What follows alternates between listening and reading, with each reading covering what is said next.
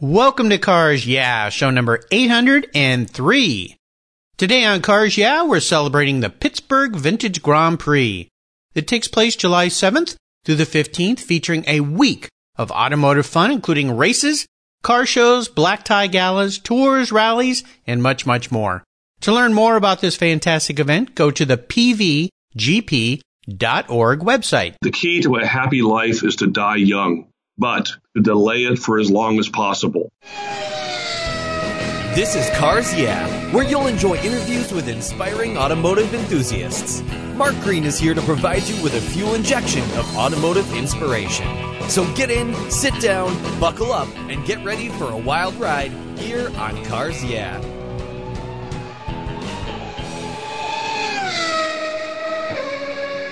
Hello, automotive enthusiasts. I am revved up and so excited to introduce today's very special guest, John Putzier. John, are you buckled up and ready for a fun ride? I am. Here we go.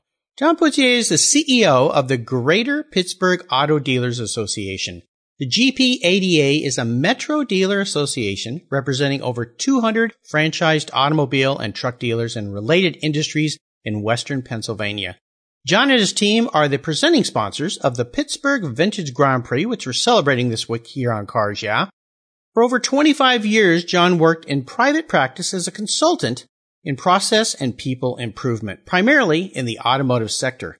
His first client was Saturn. Remember them? Back in 1985, before they broke ground. And by 2010, he was a bit road weary and tired of living out of a suitcase, and he had the opportunity to use his turnaround talents with the GPADA. The Pittsburgh Vintage Grand Prix is a 10 plus day event of automotive racing, car shows, black tie galas, a jet center party, tours, and much, much more. So, John, I have told our listeners just a little tiny bit about you and the Pittsburgh Vintage Grand Prix. Would you take a brief moment, share a little bit more about your career and, of course, your passion for automobiles? Yeah, I've always been a car guy, and uh, as a career, I was an organizational development consultant, if you will. So I went into companies and helped them with their people and their process uh, improvements. And kind of fell into, luckily, the auto industry, with, as you mentioned, the Saturn being my first client back in the 80s. And once you work in an industry, whether it's healthcare or anything else, uh, you tend to be tapped for that in the future because uh, that's where you have hung your hat. Mm-hmm. So I was very fortunate to almost accidentally fall into the auto industry as a as a consultant and worked with JD Power and worked with a lot of different projects, uh, General Motors Standards for Excellence, and and even did some product launches and and I've spent most of my career in the automotive sector as an independent consultant. And as you mentioned, I, I really, after 25 years of, of being a road warrior and getting older and, and, and actually wanted to spend more time in, in my own bed uh, with my own wife. and, and that didn't come out right, did it? Yeah, be careful how you say that. but honestly, uh, this opportunity kind of fell into my lap as a result of my book writing. And so uh, my third book was going to be uh, an HR toolkit for auto dealers because auto dealers are notoriously pretty bad at human resources. And so I thought maybe I could start marketing my services locally and get off the road. And, and this position opened up and one of my dealer friends called me and said, Hey, I think this might be in your sweet spot because we need a culture change and it's in the automotive and you already know a lot of the dealers. And so it just, it just was the perfect blessing for me to be able to do what I do best in the automotive industry, which I have always loved. You know, this is a very cool story because the concept of uh, taking your passion and wrapping it into your career is exactly what Cars Yeah is all about. And I had a guest on not too long ago, Kathy Droz, who is an expert in women in the automotive industry. She wrote a book and she's now setting up a little kiosks, if you will, in Lexus dealerships across the country to help those dealerships with their female employees because that's a whole nother dynamic that happens in the automotive industry, but also how those female employees interact with female customers because more and more women are buying cars these days. So this is very, very cool. And we're going to learn a lot more about you as we continue on your journey and a lot more about the Pittsburgh Vintage Grand Prix. But first, I always like to ask my guests for a success quarter mantra. This is nice way to get those inspirational tires turning here on Cars Yeah. So John, take the wheel. Well, I always liked one that said that success comes from good judgment. Good judgment comes from experience and experience comes from bad judgment. the wheel goes round and round. so if you, uh, and really what that is saying is if you never screw up, and learn from it, you're never going to accomplish much because if you don't screw up every once in a while, you're not trying hard enough and or you're not doing anything different or new or or innovative. And and I've kind of lived by that. I've I've kind of lived a life of out of the box thinking and my first book, Get Weird, was exactly about that in terms of creative problem solving. Uh, so I like people who who can, you know, shake things up a little bit. I love these dis- disruptive technologies that come down the pike like Uber and because that, that's what we need. Yes. My first book's the very first quote in it is from Eleanor Roosevelt, which I also like. And she said that small minds talk about people, average minds talk about things, and great minds talk about ideas. And I just always like that because we do tend to kind of get down in the weeds and, and, and not be able to open our minds to new, new thinking and new ideas. So those are two mantras that I have tried to live by for my career. You know, that second one is near to my heart because my son gave a commencement speech at his high school graduation and he used that quote as an example. And these days of social media, you wish everybody on Facebook would think about that quote a little bit more when they post Amen. things. Yeah, absolutely. But definitely works in businesses too, because there's always this conflict happening between people. And I used to run a business as well. And all the time people would come in and complain about Jane or Jim or somebody. And my user response was, well, what would you like me to do to help you with that problem? And typically they didn't want an answer. They just wanted to complain. So, uh, exactly. Yeah, most definitely. I'm sure you've seen a lot of that for sure. Well, let's go back in time, John, and talk about a story that instigated your passion for cars. Is there a pivotal moment as you remember it in your life when you realized that you were indeed a car guy? Well, my dad was probably the, the, the biggest influence. And when I was about eight or nine years old, he built a go kart for me. And uh, it was an old Briggs and Stratton five horsepower go kart. And uh, that was my first introduction to wheels at a very young age and that he showed me how to take the governor off to make it go faster. that was my first introduction to actually uh, the four-wheeled love affair. Uh, my first real car in high school was a 1948 Cadillac hearse. Wow. And it was a monster. Yeah, I paid a whole $150 for it. My mom actually helped me pay for it. I worked on it with my dad and he heads off. It was a flathead eight with a three speed on the column and he kind of got me interested in, in cars and working on them and, and driving them. And then finally, uh, my first motorcycle was in high school as well. I was on a uh, experimental program where I went to school half a day and went to work a half a day, and so I used my motorcycle to get to and from school and to and from work. And of course, I had to remove the baffles to make it even louder. so when I was had a day off from work, I would circle around the high school doing wheelies and making a lot of noise and uh, got to be labeled as a public nuisance by the Canton, Ohio Police Department. So that was my first claim to fame. You are a disruptor indeed. as a result of my being labeled as a public nuisance, I was no, only allowed to drive my motorcycle to school and to work during the week.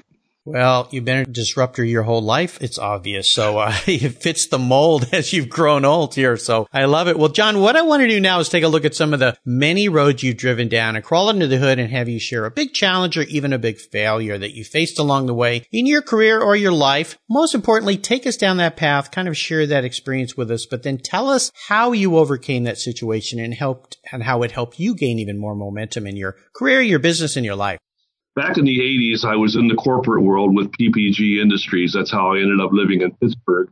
I was going also going through a, a long, grueling divorce, and uh, I decided that I had two choices. I could either just roll over into a ditch and, and you know drown my sorrows, or I could focus that. It's called creative dissatisfaction. You focus your energy on something more creative and productive and I decided to go back to grad school uh, in Washington, D.C. to American University. But I live in Pittsburgh, so that's about a five hour commute.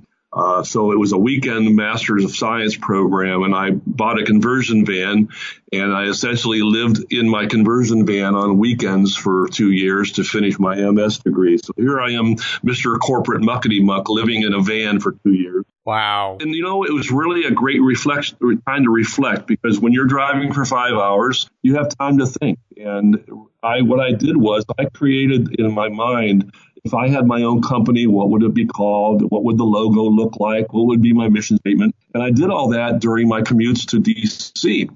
Uh, so by the time I was done with my master's program, I had created my company in my head and even on paper. And it was really interesting because there was a book at that time that I had a mentor who I was kind of latching on to who was a wonderful speaker and entertainer. He was called Lecture Theater. And he spoke about the baby boomer generation, which is my generation. And everybody was blaming the woes of the workplace on the baby boomers, you know, the old hippies and the me generation. And you're kind of hearing that now with millennials. Yes. So I got frustrated and, and basically said it's not our fault. It's it's the it's the World War II generation that doesn't understand diversity. and so, long story short, he called and left a message on my answering machine. And I got home from work one night and uh, he said, "Hey, a, a friend of mine just wrote a new book called Chancing It. You might want to read it." And it's about risk taking. And essentially, risk taking is in the eye of the beholder. He interviewed people like the Walendas, and they, they don't consider themselves risk takers because they calculate all the odds and, and the probabilities and the, and the safety and, and entrepreneurs. And everybody who think you think are risk takers don't think of themselves as risk takers that was kind of a catapult for me to say, okay, uh, after I graduated from, from grad school, I decided to leave the corporate world Wow, you know, a lot of great golden nuggets out of that conversation. I appreciate you taking us to a really personal and struggling time in your life, but a lot of great takeaways from that story of uh, taking chances, taking risks, but I love your correlation with blaming the baby boomers, blaming the World War II folks, and now blaming the millennials. And there's always blame to be put somewhere when sometimes it's the blame is in the mirror and just taking those uh, steps in your life to change your life. And that's definitely what you did. So awesome story. I appreciate you sharing that. Let's shift gears and go to the other end of the spectrum. I'd love for you to share what I call a career aha moment. It's a time when those headlights kind of illuminate the way for a new direction or a new idea that you have and tell us about your aha moment. Well, yeah, I kind of alluded to that in the prior question, but uh, my aha moment was was when I finally cut the cord and went out on my own and and really took a chance, and that's going back to the Chancing It book. There was also a book that that kind of really turned my lights on at the time, and it's a classic and was a classic for many years called The Road Less Traveled by M. Scott Peck. And I bought probably 20 copies of that book to give to various friends and colleagues who were going through similar periods of questioning and, and decision making about their life and their career. And if, if you uh, name one book that made me decide to take the chance again, The Road Less Traveled, I would highly recommend it. It help me make that decision and say, okay, taking the, the road more traveled, you know, will get you nowhere that other people have already been. So I highly would recommend that to anyone who's embarking on any kind of a major change in their life, whether it's divorce or death or career. It's a very uh, universal truth kind of book. One of the best decisions I ever made in my life was to is to go out on my own, short of you know marrying my second wife, who was the reason I also wanted to get off the road. I actually uh, love my second wife. and uh, so yes, those are those are probably the aha moments for me. Was starting my own business and uh, getting remarried. You know, uh, that is a great book. And I've read, I read that book a long time ago. I should bring it out and read it again. But I've had that book mentioned by several guests. And we're going to talk about books in a few moments. And I want to talk about the books you wrote too, because I was unaware of that, which is absolutely spectacular. But let's talk about a proudest career moment. I would assume you've had many because you've helped so many companies uh, come into a better light to improve, to enhance the way they're doing things. But is there one of those that stands out for you?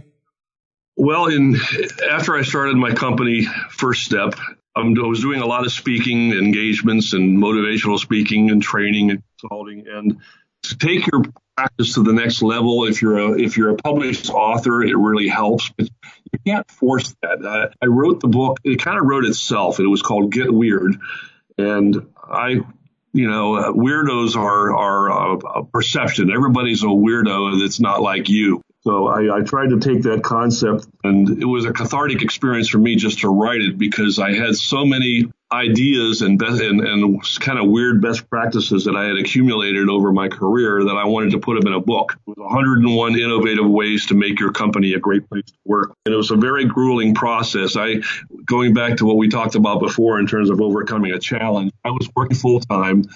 I was trying to write this book, and it's, it's a book is a very difficult thing to do when you have to work full time. So I was getting up at three in the morning, and that's when my creative lights always go on. I wish to this day I wake up at 3 a.m. with ideas, and I wish at times it wouldn't happen, but I ended up being sleep deprived and didn't even know it. And sleep deprivation is kind of a weird thing to experience because everybody else knows it but you.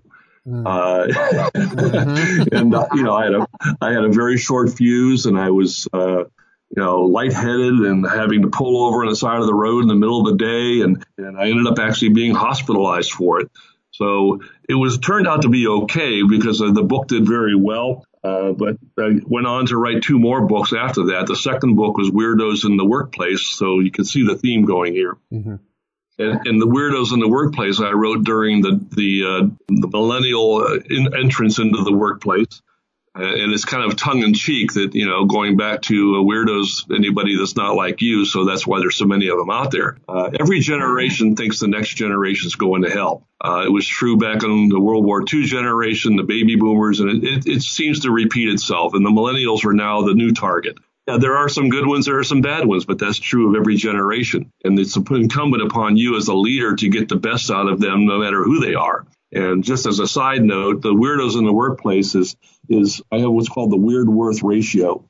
The, the more you're worth, the more you can be weird. And if you think about creative types, you know, and ad people and, and musicians and artists and innovators, there's some whacked out people out there. But it's, it's, it's, if you channel that into something productive and positive, organizations should be more tolerant of kind of offbeat behavior as long as it's not destructive or illegal or immoral. But not everybody should have to look and act and think alike. And that's how the old corporate world was when I was coming through the corporate world. And thank goodness if you look at Silicon Valley and places like where you are, they understand that. You know, it, goes beyond just tattoos and piercings. It, it, it's it's lifestyle, it's thinking, it's all of that. So hopefully we're we're we're improving in that arena. But that's what my second book was about was was capitalizing on on weirdness.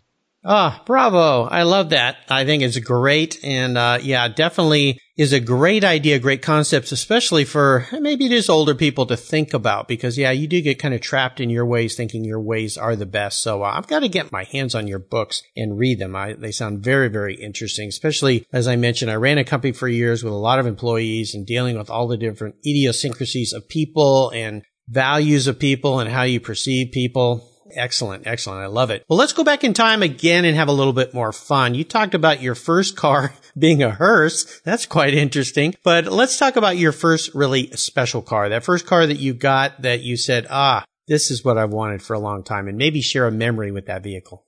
Yeah, the car that I had the longest as my daily driver when I went to college was a 1968 Austin Healey Sprite. And I'm six foot three. Uh, and so it, it, I looked kind of like a Shriner clown getting out of that thing. and it was, I loved it. It was a British racing green sports car, but I lived in Northeast Ohio and it was totally impractical in the winters, but I drove it year round. And I, you know, if, if anybody's had a British or had a British car, they know that they leak like a sieve. And so you always have to carry a towel and a blanket and a squeegee and a scraper. So when you're driving it, you can see out the window. yes, yes. From that time forward, I always had my, my toy car and then a, a daily driver. And back in those days, my daily drivers were real beaters because I couldn't afford a nice car if I had a toy. I decided, you know what? I don't care what my daily driver looks like.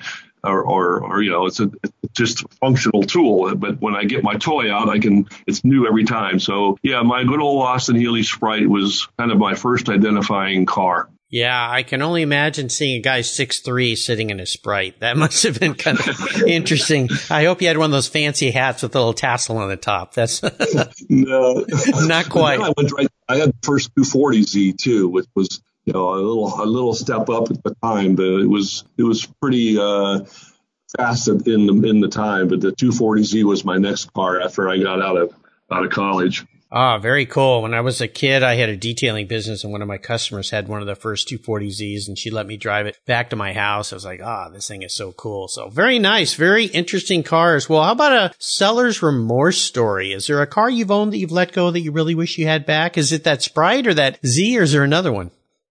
Well, this is a heck of a story and I'll try to make it brief, but my wife started a business in senior living, and we she came to me and said I'd really like to go out with uh, and start my own business, and so I agreed to mortgage the house uh, several times for her to get started. And then once her business became very successful and she had investors, she knew that my dream car was the old AC Shelby Cobra. And I couldn't obviously afford a real one that'd be millions of dollars. So she secretly took me down to North Carolina to build my own, uh, to thank me for having trusted her and investing in her and having faith in her. And it's a, it's, it's the high, probably the highest end AC Shelby Cobra you'll ever see. It's a Superformance Roush aluminum 427, 550 horsepower, 2100 pounds, and it's a, it's a monster. And I had it for about seven or eight years and somebody wanted to buy it. And I thought, you know what? I've had a lot of fun with it. I haven't killed anybody with it. Maybe it's time to move on to something else. And I sold it to a guy locally here. And then I saw it at an event at the Pittsburgh Vintage Grand Prix. In fact, the next season he had it there and he just, what he did to it made me sick, even though everybody's got their own taste. But he essentially removed the, the, the wheels and tires from 15 inches and put 20 inch wheels on it, took the bumpers off. And then long story short, I bought it back. Mm. And I even ended up paying more for it than I sold it for. so that tells you how much it meant to me. Actually, my wife was kind of bummed that I sold it because of the emotional attachment to it. And it was the car that I needed have back in my garage, and, and I do, and I will never sell it again. Even if I get too old to drive it, I'm not going to sell it because it has sentimental value to me, and it was my dream car. Wow. Well, you did marry the right woman. That's for sure. First and foremost. And Lance Stander Super, Superformance has been a guest here on Cars. Yeah. I know him well. They build absolutely spectacular cars. And yeah, when you, when you let a car go and then the next owner kind of alters it a bit that are different than your style, you kind of like, ugh, it's like that old girlfriend dating some other guy. You know, it's like, ugh. Yeah. I don't like my that. wife. Yeah, my wife was saying, you, you got to get over it. She said, it's not your car anymore. You can't tell him how to fix his own car. Yeah, yeah, it's a hard thing to do for sure. Well, Awesome story. I'm so happy you have that car back. And I know that you sent me some pictures. So that for those listeners out there, go to John's show notes page on the Cars Yeah website and you'll see a picture of that beautiful uh, Cobra. It is spectacular. Well, let's talk about today and tomorrow. Let's talk about what has you excited and fired up about the Pittsburgh Vintage Grand Prix. How come your organization is involved and what are you looking forward to for this year's event? Yeah, that's one of the, another one of those serendipitous things where you know, not I just, I just don't believe in accidents anymore. I've been involved with the Grand Prix almost its entire 35 years, just as a participant and a volunteer and a car guy. And I've known the executive director probably for just about that many years too. And when I took this position at the Greater Pittsburgh Auto Dealers, we were we have a foundation that does charitable giving and we always have a charity of choice that we give the, the lion's share of our our monies to and the Pittsburgh Vintage Grand Prix uh, about five years ago. Uh, their presenting sponsor just wasn't doing a whole lot more each year to help it grow. And I approached the executive director and we were looking for a new charity because we didn't feel like we had the right charity either. And we're the biggest car, you know, we run the Pittsburgh International Auto Show, which is the largest car show in the region. And they have the largest motorsports show and it just was the perfect marriage. And we approached them and they said, absolutely, we'd love to have you be our sponsor. Our car dealers love it because it's a car event and it goes to a good cause, the Autism Society of Pittsburgh and the Allegheny Valley School to help uh, challenge uh, individuals. So we've, we're now into our fourth season with them and it has just exploded. We gave a check at last year's, we have an event called Dancing with the Cars, which is a, a private showing of the Pittsburgh International Auto Show the night before it opens to the public. And it's a charity fundraiser. And we combine our resources with the Pittsburgh Vintage Grand Prix. And this past February, we presented a check for $405,000 to the charities. Wow. That is just phenomenal. And we couldn't do it without this, this partnership. And it's just been a marriage made in heaven because these are car guys working on car events with other car guys and gals. I should say gals too, because we have some really phenomenal female, female racers as well. Uh, so it's coming up and uh, our dealers really have embraced it. And the, the Grand Prix has over 1,200 volunteers who actually meet in our building. Uh, so it's it's just really become a good partnership. Oh, it's absolutely spectacular. I love it when these kinds of things come together. They just make sense. And that's a huge amount of money that you've raised. Absolutely brilliant. I love it. Kudos to you and the team there and everybody with the Pittsburgh Vintage Grand Prix and your organization as well that uh, puts this together. It's just a wonderful, wonderful way to combine your passion for cars into great charitable giving into your business. And it just comes around so nice. Absolutely spectacular. Well, here's a very introspective question for you, John. If you were a car, what kind of car would John be and why? Oh my. I, I cannot pick one car to be. I if I were a car, I'd probably have a multiple personality disorder.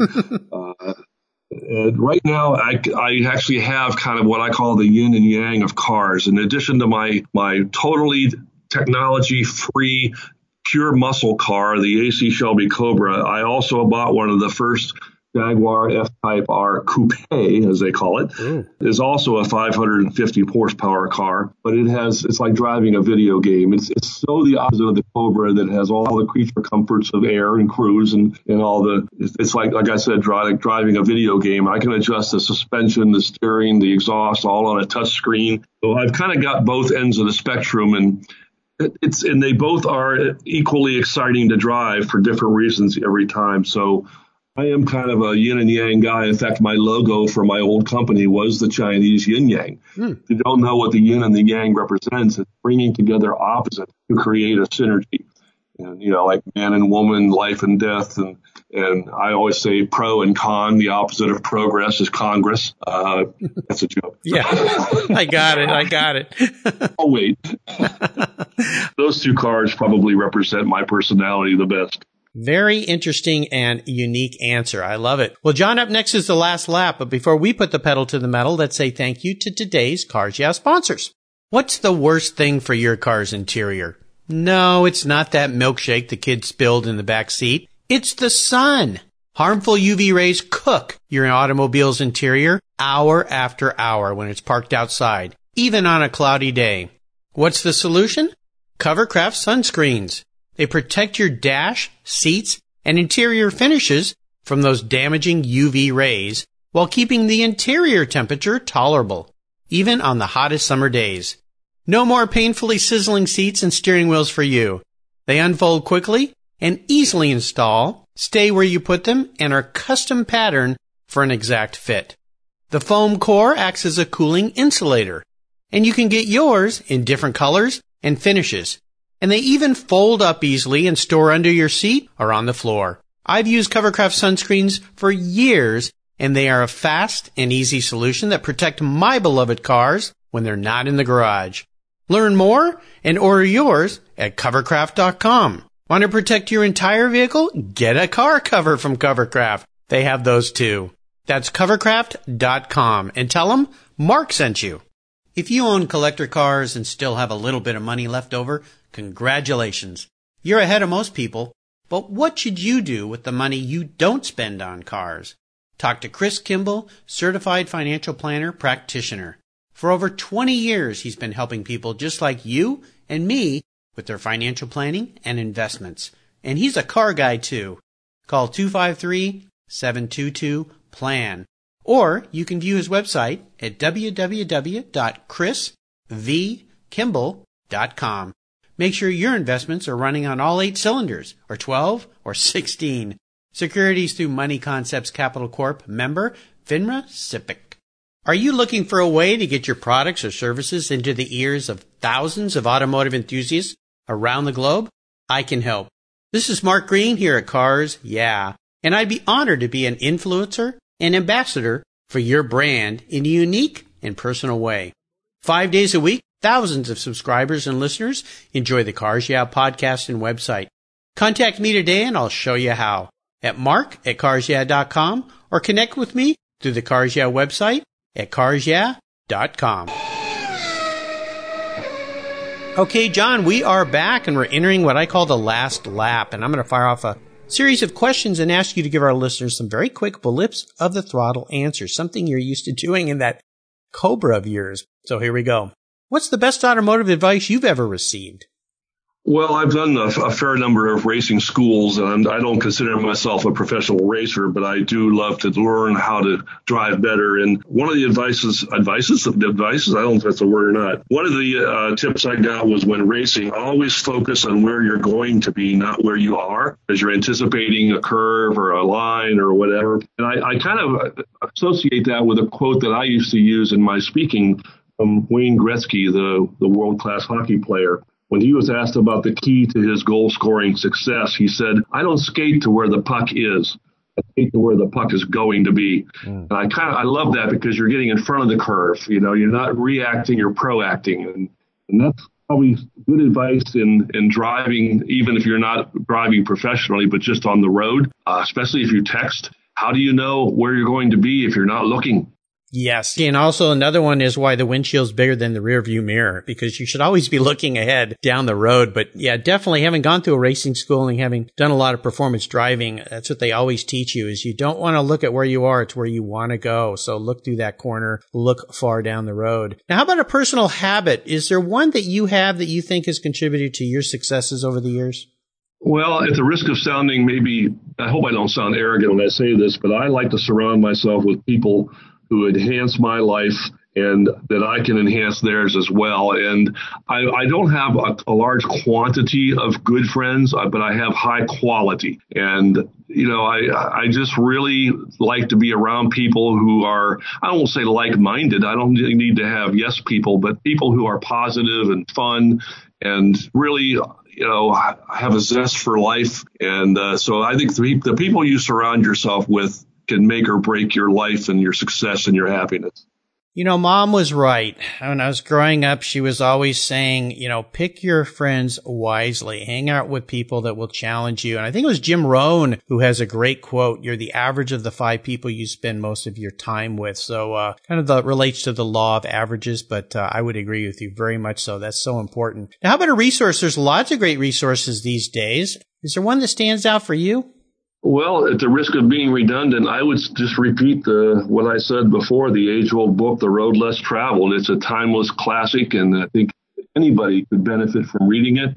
There was one uh, book, another book back in the day when I was in college called the road or called the uh, called Driven, the American four-wheeled love affair, and uh, it's probably dated now, but it's back in the heyday of the of the automobile when the big three were, you know, you could have so many different combinations and permutations of vehicles and colors and styles and, and options, and it was just, it's just a really fun book if you're a car person, not necessarily a life coaching book, but it's a if you're a car person, it's it's really an interesting kind of a overview of the industry in the day it really was in its glory.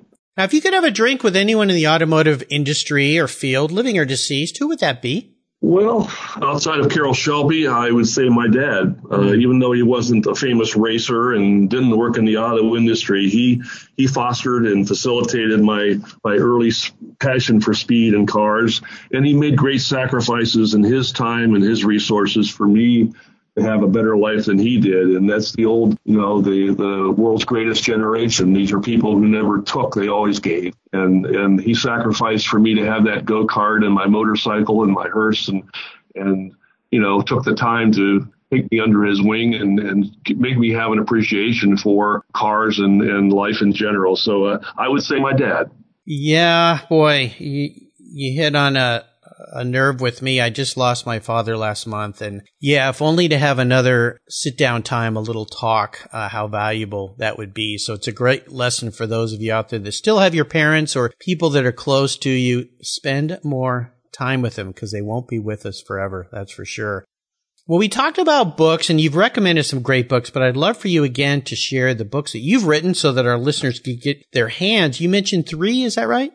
Yes, the first one was written in the dot com 90s called Get Weird 101 Innovative Ways to Make Your Company a Great Place to Work. And it's just all kinds of easy, simple, inexpensive ways to make work fun and, and creative. And it's a fun read. My, my publicist called it playful. My writing style, he called it playful, which makes it easy. It's not a textbook. Uh, it's really kind of a irreverent in a way, but fun read. And the second book written after the dot com 90s and when the millennials started to enter the workplace was called Weirdos in the Workplace, the New Normal. Uh, how to thrive in the age of the individual. It's really about trying to uh, change the way we look at the world of work in terms of the diversity. And diversity is not about race and sex and national origin. It's about individuality. And not all white men think and act alike, and not all women think and act alike. And I hate those concepts because they put everybody in one bucket. And that's the opposite of diversity. Diversity is individuality. And that's where the Weirdos of the Workplace book comes in. And the third one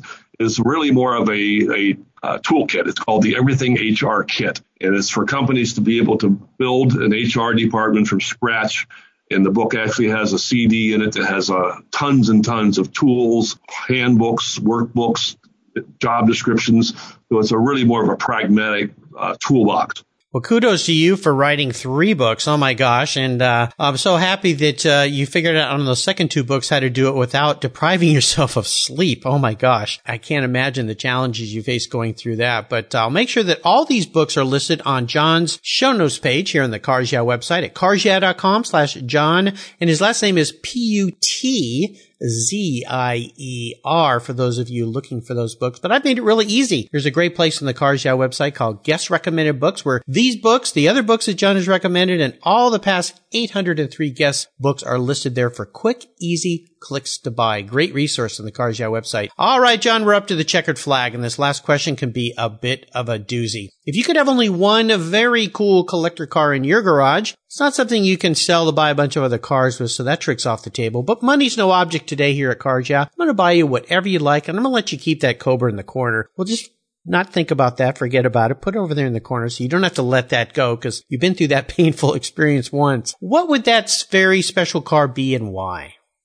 Well, it would be an original 1965 AC Shelby Cobra. Mine is a replica, and I love it. Uh, but I think one of the most iconic cars, and has always been my dream car. And I love the history behind it with Carroll Shelby and Ford and and uh, AC Motors in Bristol, England. And it's just it's got so much history and and provenance that uh, I'd love to have an original uh, multi-million dollar AC Shelby Cobra just sitting there. Wouldn't that be nice? Oh my gosh. Yeah. Well, I will get to work on that for you. And I'll let our listeners know that coming up next week here on Cars Yeah, I've got Gary Patterson, who's the uh, CEO at Shelby American, where they build the continuation cars and all the Shelby kind of things. So I'm going to talk to Gary for you and see if he might have some links to some original Shelby Cobras. This is not going to be easy or cheap for me, is it? Oh my gosh. Those are expensive cars, but for you, John, I think that's a car that you deserve and you would love to have for sure. Well, you have taken us on an awesome ride today. I've really enjoyed learning more about you, the Pittsburgh Vintage Grand Prix, the organization that you're part of, and I want to thank you for sharing your automotive journey with the Cars Yeah listeners. Could you offer us one parting piece of wisdom or guidance before you rip off into the sunset in that 65 AC Shelby Cobra? Yeah, and going back to one of my books in terms of how we stay creative and innovative, there's a tendency to get rigid as we get old and resistant to change. And there's a quote that I loved, and it said, The key to a happy life is to die young, but to delay it for as long as possible. that is awesome, awesome advice. I love that. Oh, very nice. And what's the best way for our listeners to learn more about your organization, your business, and of course, the Pittsburgh Vintage Grand Prix? Well, our website is the acronym GPADA.com. That stands for Greater Pittsburgh Automobile Dealers Association. Uh, just Google my name because I've got a lot of history out there that uh, past lives before I came here seven years ago. But uh, that's how you can find out more about what we do and our association with the Pittsburgh Vintage Grand Prix. Awesome. Great. Well, listeners, again, you can find links to everything John has shared on his show notes page at carsyeah.com slash John Putzier. P-U-T-Z-I-E-R is how you spell his last name. So just go to carsyeah.com or just type John in the search box and that page will pop up. And if you're going to be anywhere near the Pittsburgh area coming up here soon, you've got to check out the Pittsburgh Vintage Grand Prix. Oh my gosh. This event, this week of events, week plus of events is beyond the imagination. So check it out. John, thanks for being so generous today with your time and expertise and for sharing your experiences with me and the Cars Yeah listeners. Until we talk again, I'll see you at the Pittsburgh Vintage Grand Prix. Thank you. It's been my pleasure. Pleasure's all mine. What's every automotive enthusiast dream? To design and build that perfect garage. My friends at Metron Garage are a group of creative talents who've combined their passion for cars with their careers in architecture. Their service includes unique garage design and state-of-the-art fabrication. They will create the coolest custom garage for you and your vehicles. Metron Garage's system features fully engineered commercial grade material and structural framing that's stronger than traditional construction. Their designs are pre-engineered to meet your building codes for fast, bolt together construction. With over 25 years of experience, you'll see a 3D rendering to visualize your custom garage and the final structure will fulfill all your storage needs. Contact Metron Garage today and begin realizing your dream garage. Go to metrongarage.com. That's metrongarage.com. Garage is built for discerning enthusiasts. Where it's not just a garage, it's where your dream garage comes true. Thank you so much for joining us on today's ride here at Cars Yeah. Drive on over to carsyeah.com to find show notes and inspiring automotive fun. Download your free copy of Filler Up, a fun book filled with gorgeous photographs of fuel filler fun, including quotes from more inspiring automotive enthusiasts. Download your copy today, and we'll see you next time on Cars Yeah.